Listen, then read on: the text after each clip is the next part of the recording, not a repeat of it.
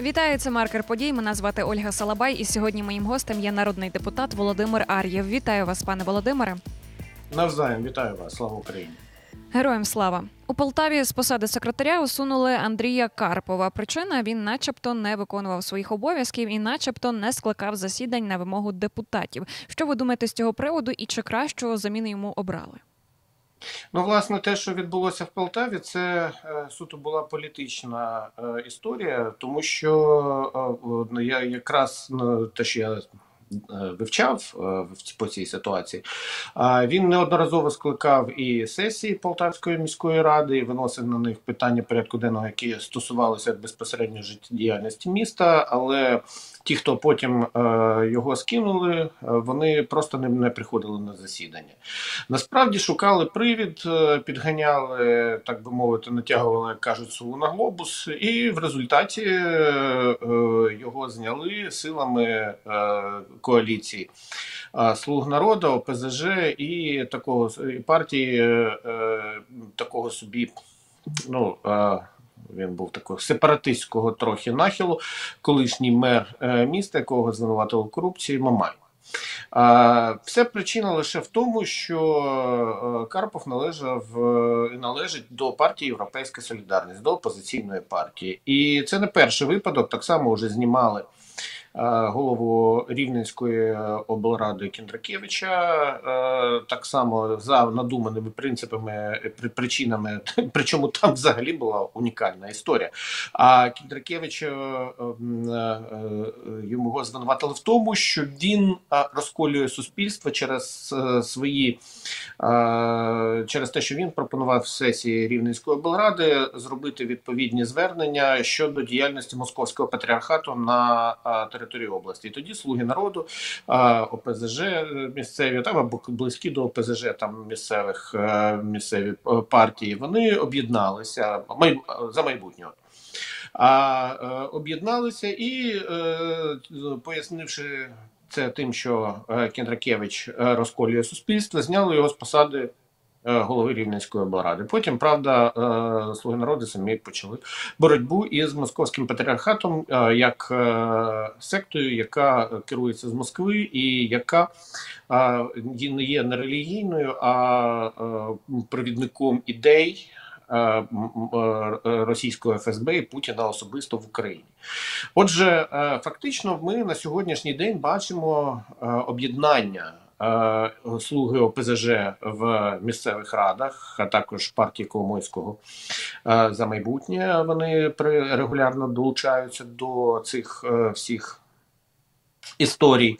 А також спроба Офісу Президента таким чином встановити повний контроль над місцевим самоврядуванням.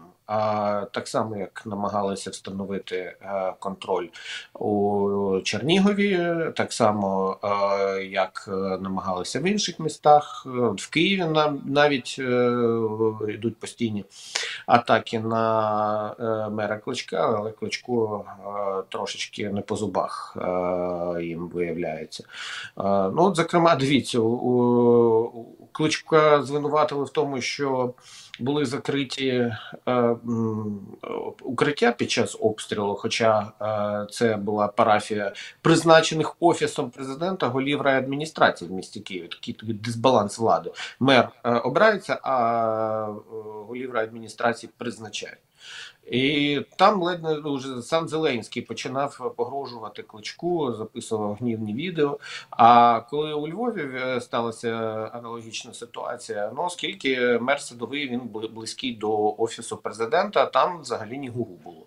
Тобто все те, що відбувається зараз, це спроба поставити на службу Офісу Президента місцеве самоврядування, і це вибудова такої собі повної президентської вертикалі, як за часів Кучми і за часів Януковича. Але я хочу просто тут, уже завершуючи це, наголосити. Абсолю, абсолютна влада, а, вона розбещує абсолютно. Це ще е, давній вислів. Е, англійською мовою воно, якщо е, навіть влучніше звучить, якщо дос, дослівний переклад, абсолютна влада корумпує абсолютно, що ми, власне, і спостерігаємо зараз. Бачила у ваших соцмережах документ про ліквідацію танкового батальйону десантно-штурмових військ на Житомирщині. Розкажіть, будь ласка, про це детальніше. Власне, було багато спекуляцій щодо того, чи були виведені війська з півночі України. У соцмережах я вирішив зробити відповідно депутатське звернення з вимогою надання інформації, і Міністерство оборони мені відповіло, що так і да. У дві тисячі дев'ятнадцятому році Зеленський тільки прийшов до влади, він провів дострокові парламентські вибори з сумнівним, сумнівними підставами, але замінив міністра оборони, і він призначив одразу ж тоді нового голову Генерального штабу генерала Хомчака. І вже тринадцятого вересня дві тисячі дев'ятнадцятого року а, був виданий е, міністром оборони і начальником Генштаба е, наказ про розформування військової частини. Не реформування, а повне розформування. Е, це була військова частина нуль два двадцять дев'ять, е, яка базувалася е, в Овруцькому районі. Е, і це була єдина е, боєздатна військова частина десантно-штурмових військ, бо військова частина на півночі України, яка е, була тоді фактично знищена. Тут далі цікавий момент. А чи могло це статися без е, Верховного Головнокомандувача, який є президент України? На, я вам одразу скажу, розформування військової частини в нуль. Е, воно не відбувається без Верховного, без підпису або без директиви Верховного Головнокомандувача. Що відбулося далі? четвертого жовтня дві тисячі дев'ятнадцятого року у Житомирі відбувся так званий форум регіонів, на який приїхав президент Білорусі Олександр Лукашенко. І на зустрічі із Зеленським він тоді зробив дуже цікаву заяву про те, що він, як лідер Білорусі, запевняє, що Україні з боку Білорусі нічого не загрожує. Тобто це все зафіксовано, це все є і на відео, і в, і в новинах. І коли е, це, я прочитав і співставив це із е, е, цим закриттям військової частини, я зрозумів, що ці е, дві події можуть бути цілком взаємопов'язані. Тобто е, Лукашенко поставив фактично вимогу Зеленському для своєї участі, для свого візиту, щоб він закрив військову частину, і таким чином він його публічно ще і запевняв в тому, що ви можете, українці, не мати своїх боєздатних військових частин на кордоні з Білоруссю, тому що вам це не потрібно. Ну, що сталося через, рівно через два з половиною роки, нікому пояснювати не треба, коли кадирівці і коли інші е, підрозділи е, російської армії заходили в Україну і атакували Київ саме з території Білорусі. І отже, е, просто е, відбулася історія, яка е, суттєво підірвала обороноздатність е, України із важкими наслідками. Я думаю, що це ми маємо далі е, обов'язково після того, як закінчиться дія воєнного стану, розслідувати, а хто ж відповідальний за те, що єдина боєздатна військова частина Збройних сил України, десантно-штурмових військ, була розформована і на її місці нічого нового не було зроблено. І наслідки відчула і місто Київ, а особливо міста Ірпінь, Буча, Бородянка та е, всі інші е, містечка, селища міського типу і села, які, які розташовані навколо Києва, які були окуповані е, аж до тридцять першого березня дві тисячі двадцять другого року. Пане Володимире, ще згадаємо так званих чиновників-відпочивальників. От напередодні керівництво Державної податкової розважалось у Відні. Яким чином за кордон виїхали чоловіки і чому нікого ще не покарали? Цікава, звичайно, історія. І е, насправді, е, оскільки пан Гетьманцев, який е, е, курує і податкову і митну службу, і сам виїжджав за кордон на відпочинок, навіть попри попередження президента ще у перед Новим роком, він фактично і прикриває своїх людей у податковій. Виїхало у Відень все керівництво. Офіційно пояснили, що на перемовини з Міжнародним валютним фондом.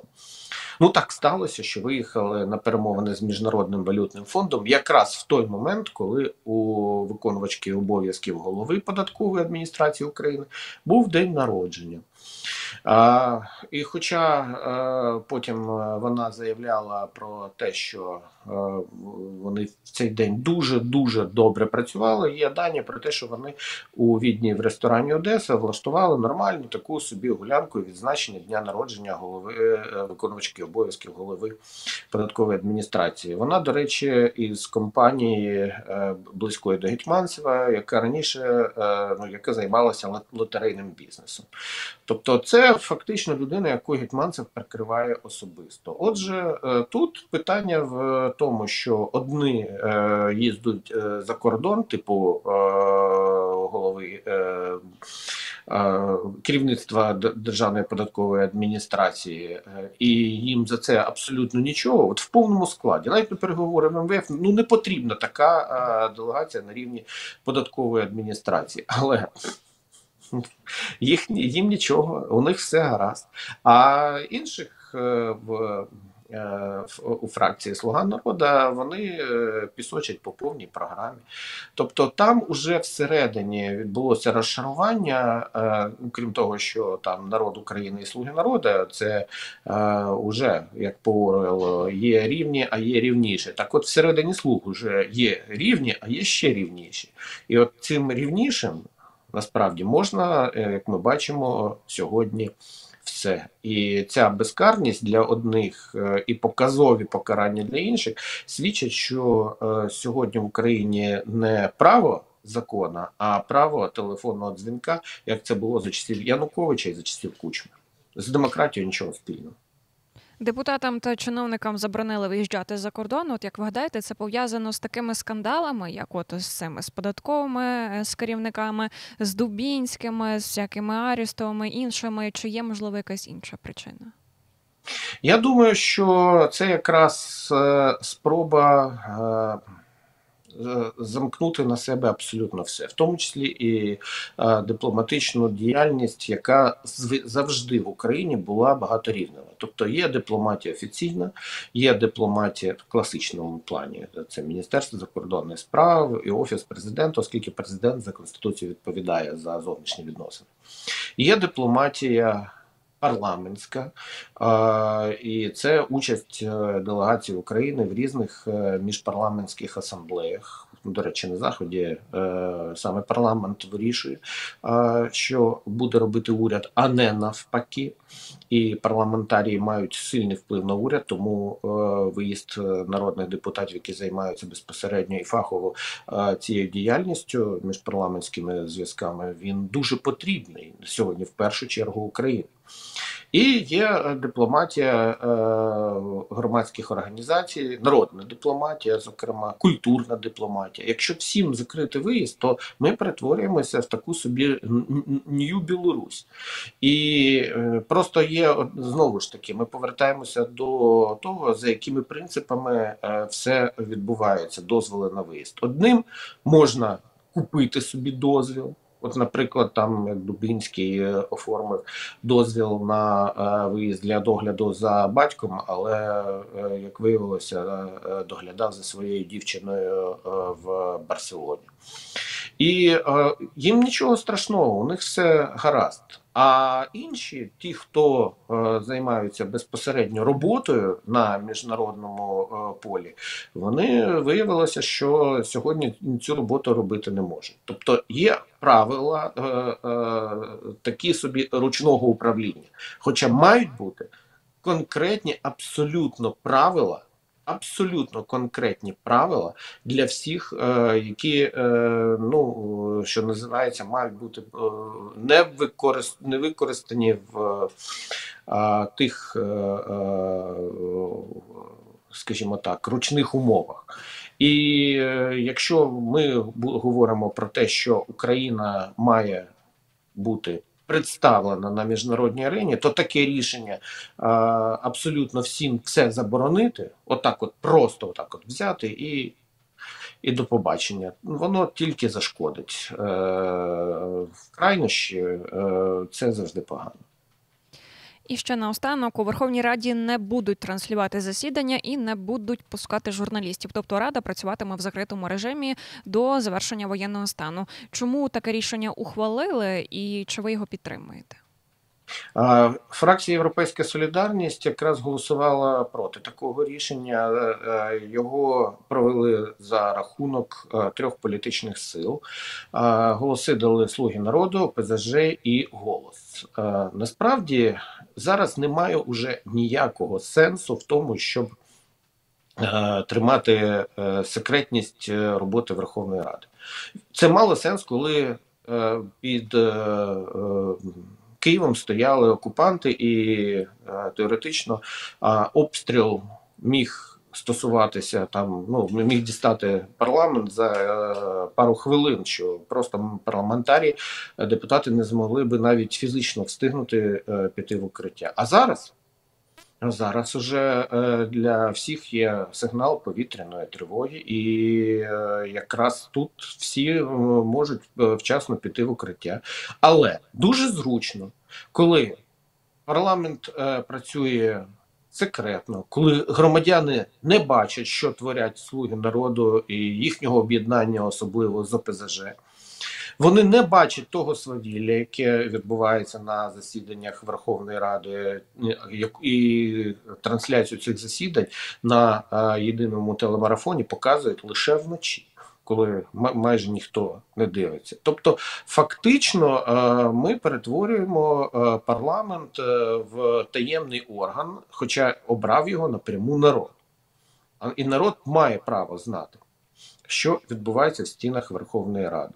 Тому е, всі ці тенденції, які відбуваються останнім часом при вла у владі, під прикриттям і під поясненням е, воє воєнного статусу запроваджувати авторитаризм з елементами диктатури, а він дійсно, е, це дійсно відбувається, і особливо зараз тут е, в ручному режимі керуються е, силові структури, оскільки е, кожен, хто працює на місці слідчого, прокурора, е, будь, на, на будь-якому місці, е, в, в поліції, е, бояться, що з них знімуть бронь і відправлять на фронт, і тому е, набагато легше, ніж раніше, знайти слухняних людей для того, щоб керувати і робити все, що завгодно. І це ознака уже не демократії, а авторитаризму. І якщо ми таким чином будемо Україна йти, то ми прийдемо не в Європейський Союз, де країну з таким багажем просто, ну,